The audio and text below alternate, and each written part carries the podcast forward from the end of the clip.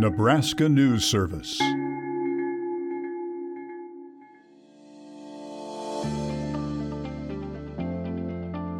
Local creatives and small business owners Alison Stastny and Ameri Grace have both had to push through these trying times to keep their creative outlets afloat.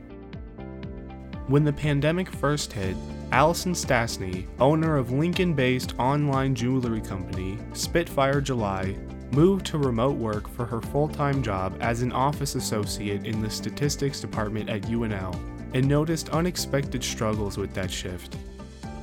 It was a weird dynamic to figure out. It was kind of like putting a pause creatively, even though, like, on paper, like the business side of it was working. It's just my brain was not. I mean, as much as I'd love to have been home the entire school year, I went back in August. Um, and that's when I finally had like a physical separation. and then I was able to like be creative again. Omaha based painter, sculptor, and makeup artist Ameri Grace felt similar effects and also had a hard time creating throughout the early months of the pandemic. It honestly was way harder to just come up with like ideas and just like get inspired.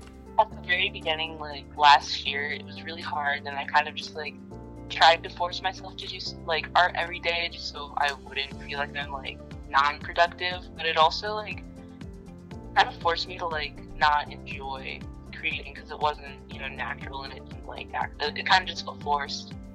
This pandemic has shown the importance of having physical separation between your place of work and where you go to wind down, and just how much of an impact your environment can have on your mental state.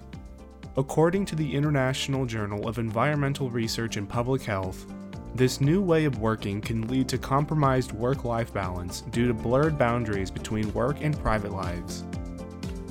Reporting for Nebraska News Service, I'm Trevor Martin.